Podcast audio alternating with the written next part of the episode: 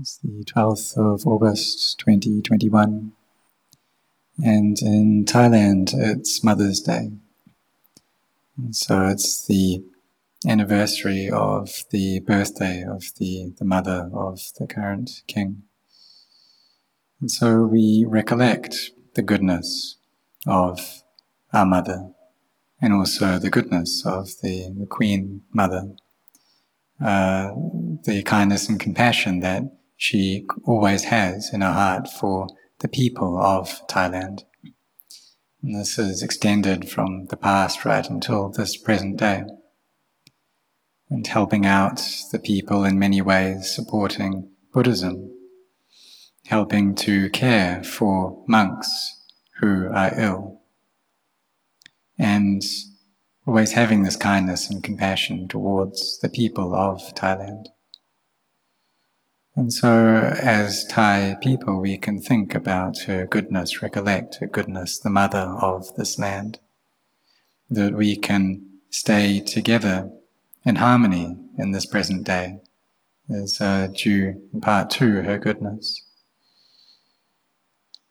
And uh, so we can consider that we're able to be born is that is due to the fact that we have a mother and a father, we have parents.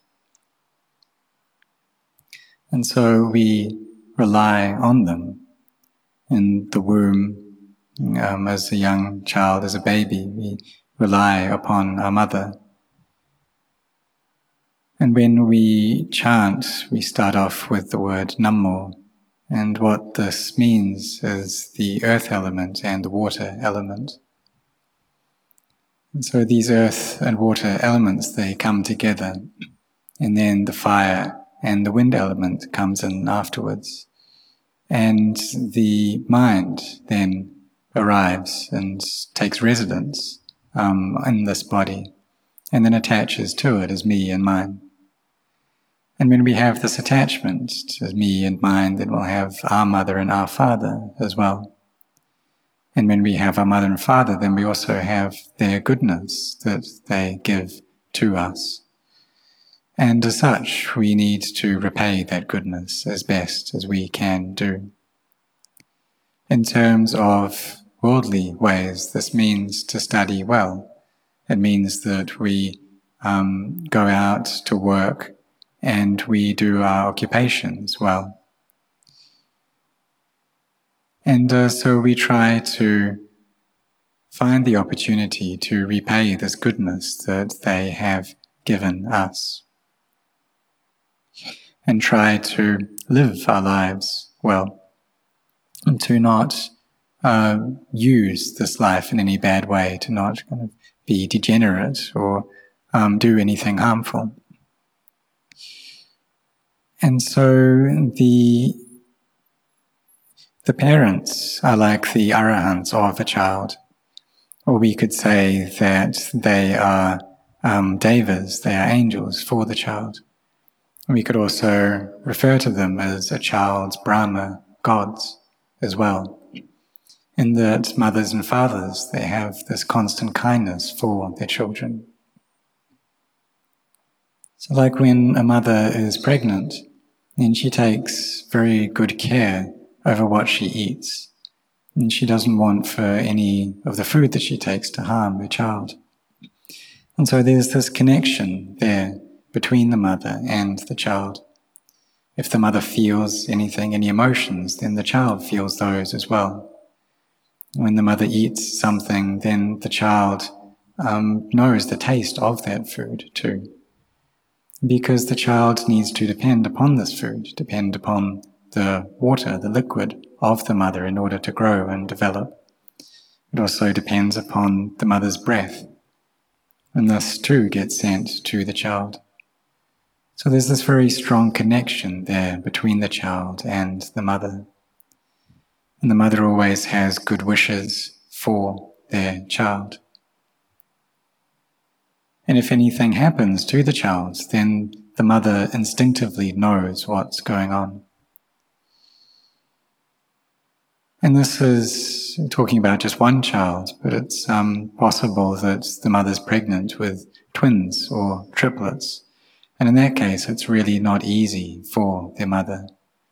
And we can try tying some heavy weights around our waist, maybe 10 kilograms, and it's really not easy to be carrying all that weight around. And um, so the parents, they take such good care of their children. And sometimes, even though the mother's are very close to giving birth, um, still she goes out to work. She doesn't stop working. And why is that? Well, because she needs the money to help care for her child. And the parents, both of them, can really work themselves and um, get quite tired um, because they know that they have to look after their child after they're born. And they have to constantly care for them. Try to give them good support so that they can study well. And try to find a place for them to stay, for them to live. Try to find money to support them while they're studying so that they can gain knowledge and so that they can go out and work and get a good occupation and help to uh, develop their own lives. And uh, so the parents are like the angels of a child, and they help the child. And the duty of the child then is to, to study well, to really set their hearts on their studies, and try to be foremost in something, um, whether that's a particular subject that they're studying, or whether it's in um, a sport or as an athlete, so that they have a good future ahead of them. And so we see this um, example of this 14 year old Chinese girl uh, who is training herself as an athlete. And she didn't, she never went out to play with her friends. She never went out to run around. She'd never been to a playground before. And this was because her mother had got into an accident and was unwell due to that. And her father's um, kind of income or status wasn't very good at all. So she focused and set her heart on training in diving, diving from a 10 meter board from the age of 7 till 14. And due to the training and all the time and effort that she put in, she was able to succeed in this and gain an Olympic gold medal. And it's really not easy to do this at all. Requires great discipline, requires great focus and effort in order to succeed in this way. But she was willing to do all of that for the sake of her mother. She's one who had these qualities of Katanyu and Katavedi, um, knowing the and being aware of the goodness of her mother and wishing to repay that goodness as well. And so she really loved her mother, and even though she is a child, she has a very high mind, a very lofty heart, and knows the great kindness and compassion that her mother has. And so we see that if the child gains goodness, if they succeed, then the mother feels happy as well. And really they're, they're not separate, they're one thing. That a mother loves herself and loves her child in the same way. And sometimes loves her child even more than herself. And so looks after her child to the best of her abilities. And if the child is sick, then the mother cares for her um, as best as she can.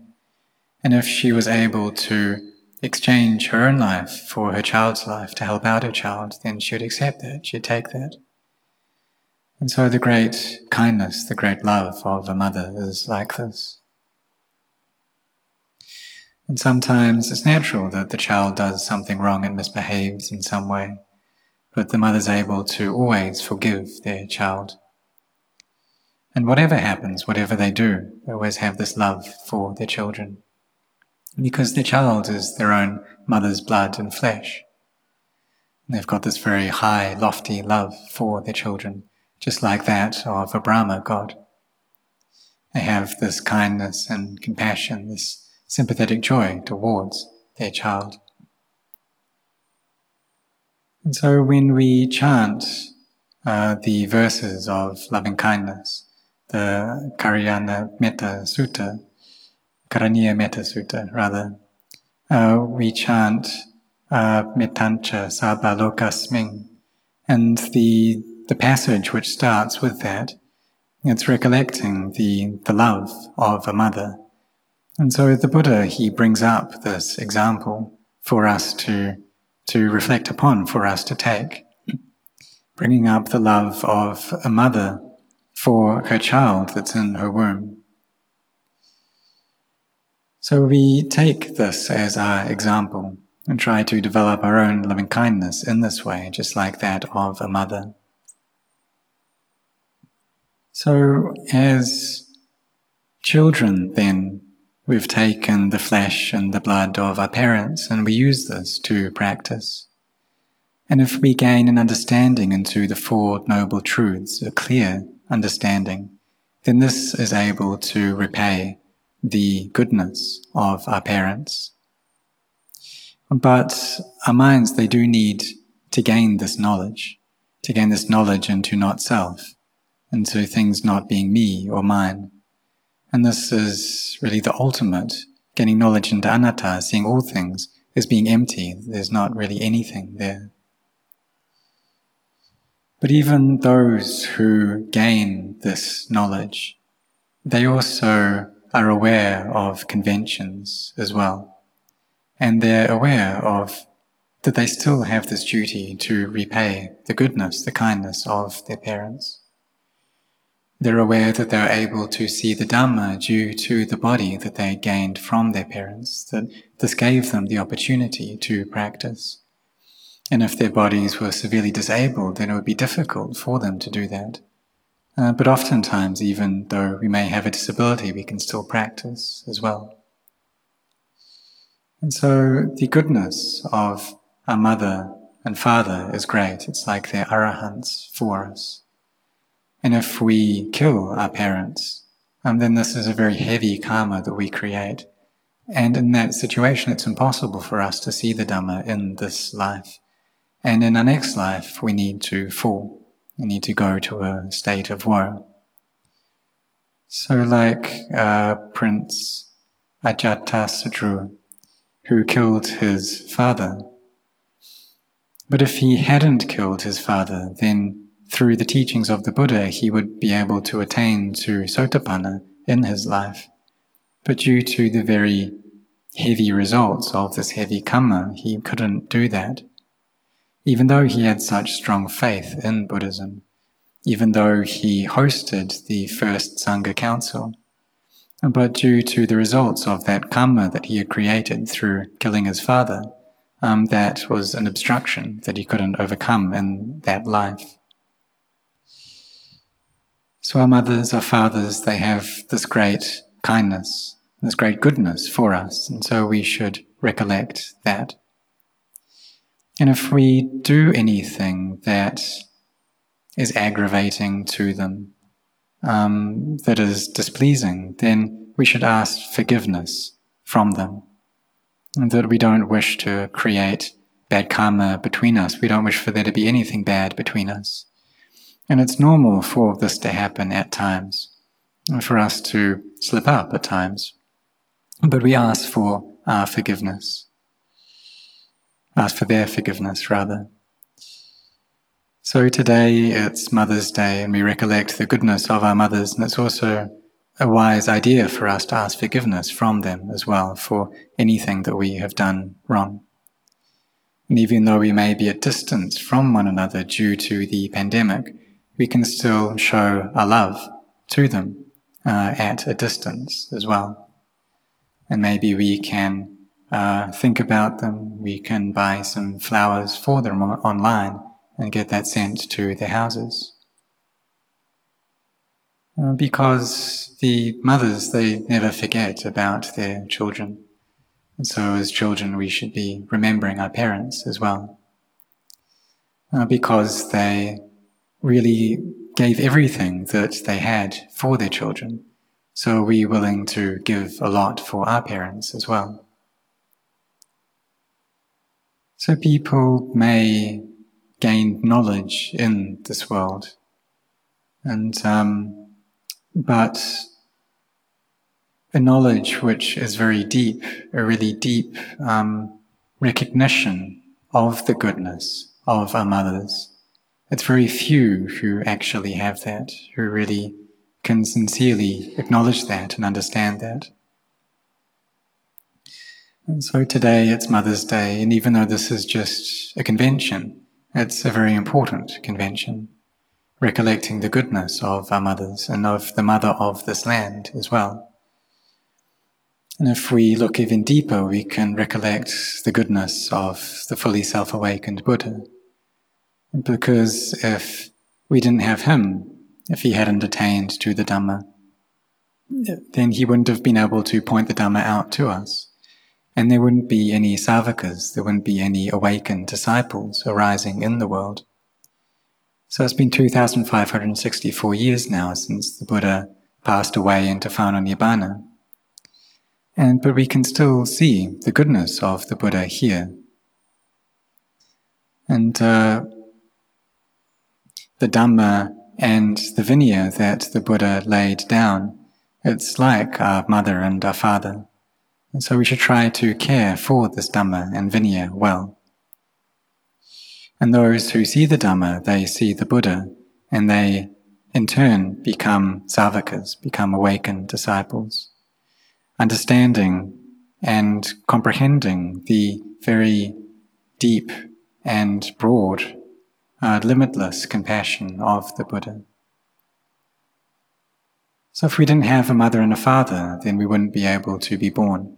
We wouldn't have the opportunity to listen to the Dhamma, to practice the Dhamma.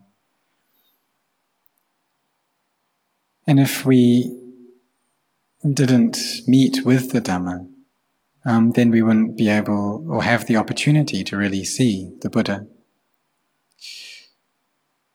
So, from these teachings of uh, the Buddha, there are those that have followed those teachings and practiced them well, uh, such as Luang Pu Chah, Venerable Ajahn Chah.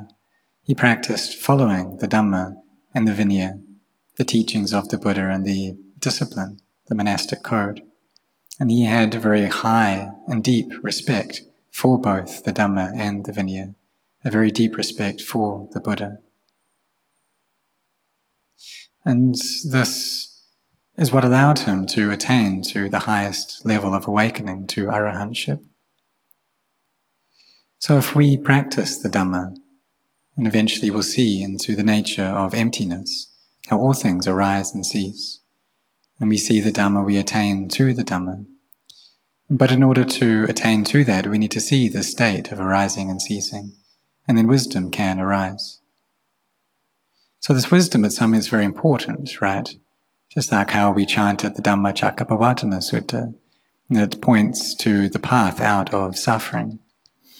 And what leads us along that path is sammaditthi, this right view, which in essence is wisdom. And uh, so this right view, it's, we can gain this with clarity, a clear knowledge of the Dhamma, the teachings of the Buddha, really understand these well, understand into the nature of suffering, the cause of suffering, its cessation, the path leading out of suffering. And so even though we listen to this and we know this to a degree, we need to get there. We need to actually practice in order so, so that we experience that, so that we reach that for ourselves so that the understanding that we have into it goes very deep. So, how do we get there? How do we gain this deep understanding? Well, in the beginning, we need to develop our generosity. We need to sacrifice, to not be selfish. And we need to establish this first. For the laity, you have, or many of you are both um, children and also you are parents as well. So it's important to care for one's parents and also to support our children at the same time. Just in the same way that our parents cared for us, so we look after our children. But it's also important that we don't forget our own parents, we don't neglect them. And then we really try to put an effort into this path of practice. We set our hearts on it into raising goodness as best we can. Because the current state of the world, it's changing, it's changing a lot. And we've all seen this. We've seen how friends, close companions become separated from each other, following causes and conditions.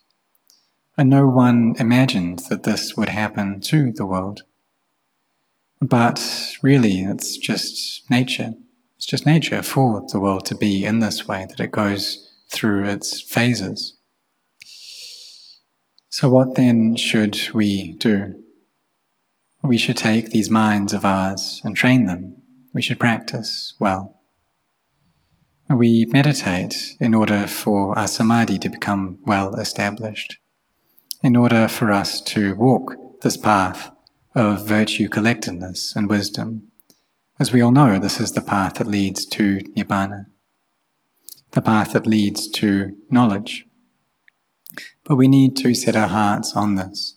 We need to bring up the power of our faith and really focus on this to give it our best. To use what's left of this life that we have.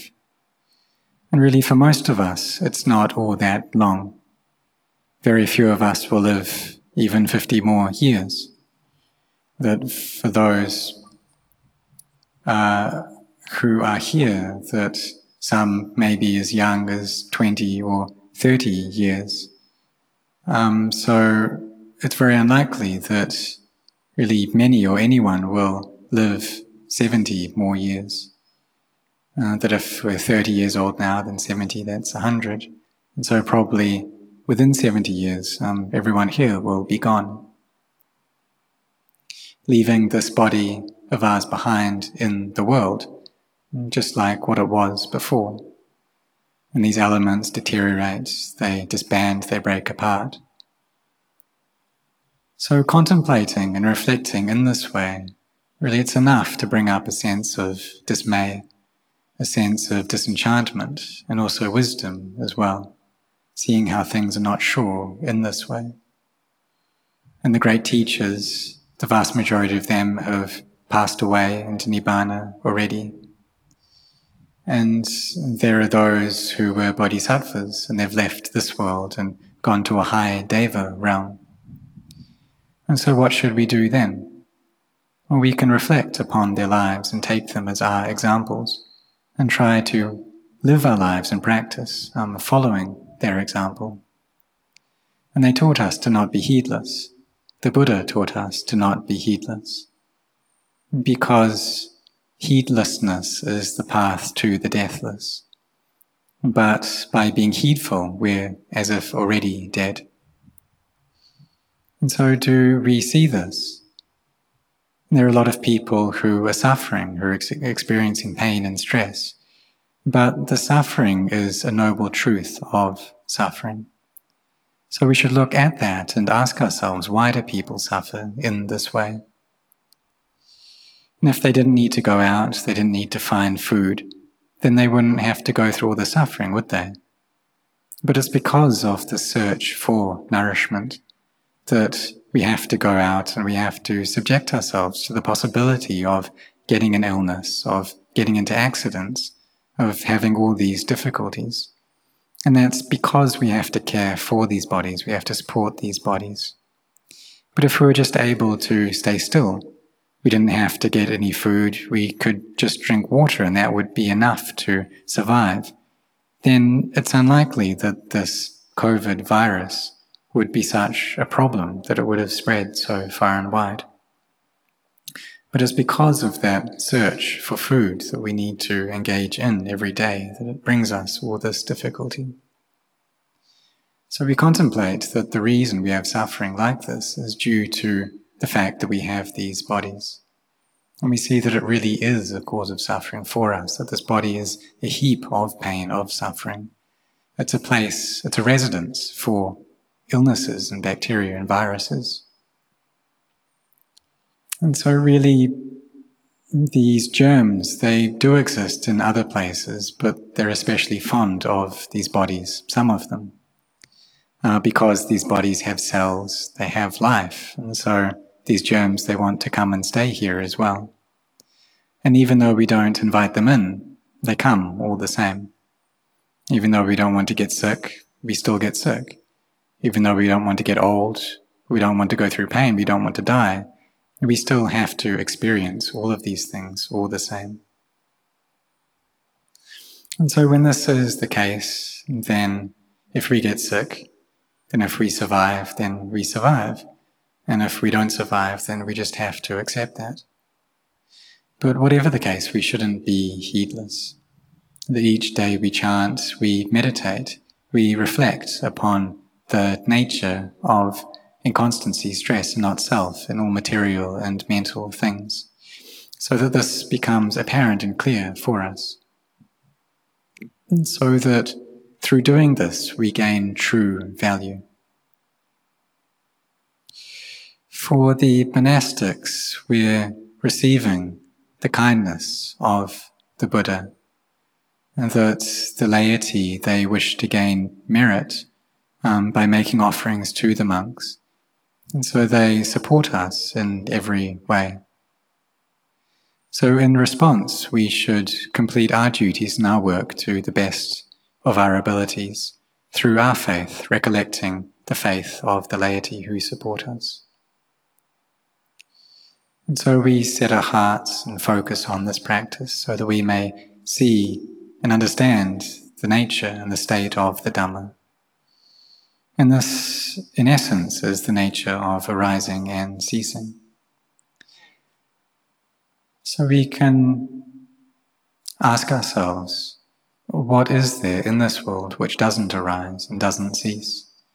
We see even the grand structures that are built, all these high rises, um, homes, different buildings, all of them arise and cease. And they may stay for a long time but they still have to fall apart at some point. And even though some buildings may have been around for a hundred years already, the people who built them have all died. And those who are born into this world, they're able to see some of these amazing structures. Uh, but we need to think that all of the people who built them have passed away already. And whatever the case, Everyone needs to die. And so these external things, they're just things in this world, all these buildings, all these structures, they're just materials of the world, and none of them are able to take us out of suffering. For that, we need the Dhamma. That is what can lead us out of suffering. So we recollect the goodness of our mothers and our fathers, we recollect the goodness of the Buddha, and then we set our hearts on practicing so that we can see and perceive how all things arise and cease. And we can see that in this very life. So we recollect that our mothers are like uh, the arahants uh, for their children. And we try to repay their goodness through building up our own goodness, through studying well, through working well, through being moral, good people. And perhaps we, if we gain the Dhamma, then we're able to teach our parents the Dhamma as well, so that they themselves may have Dhamma.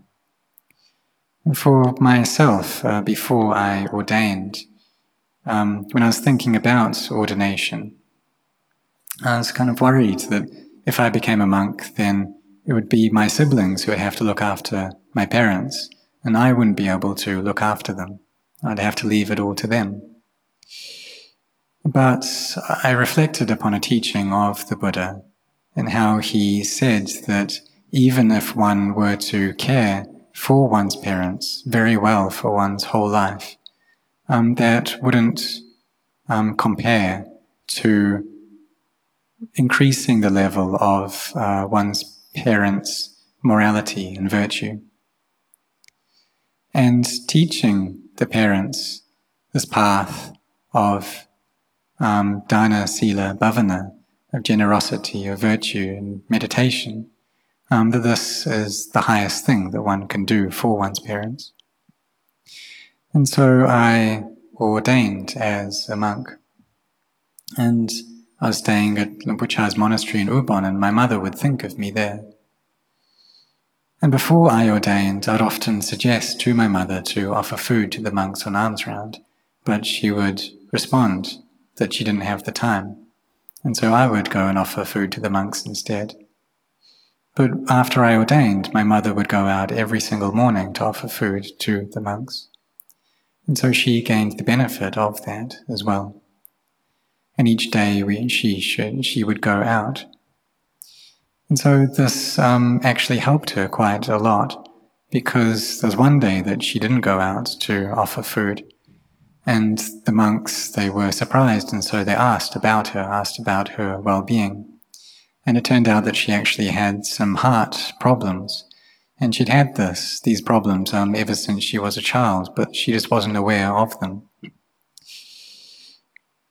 Uh, but because the monks had checked up on her, then she went to get a check, and she found that she did have um, this heart disorder. Um, and she was about 60 years old at that point. So may all of you really set your hearts on this path of practice, and may you all be sincere in meditating together on this day.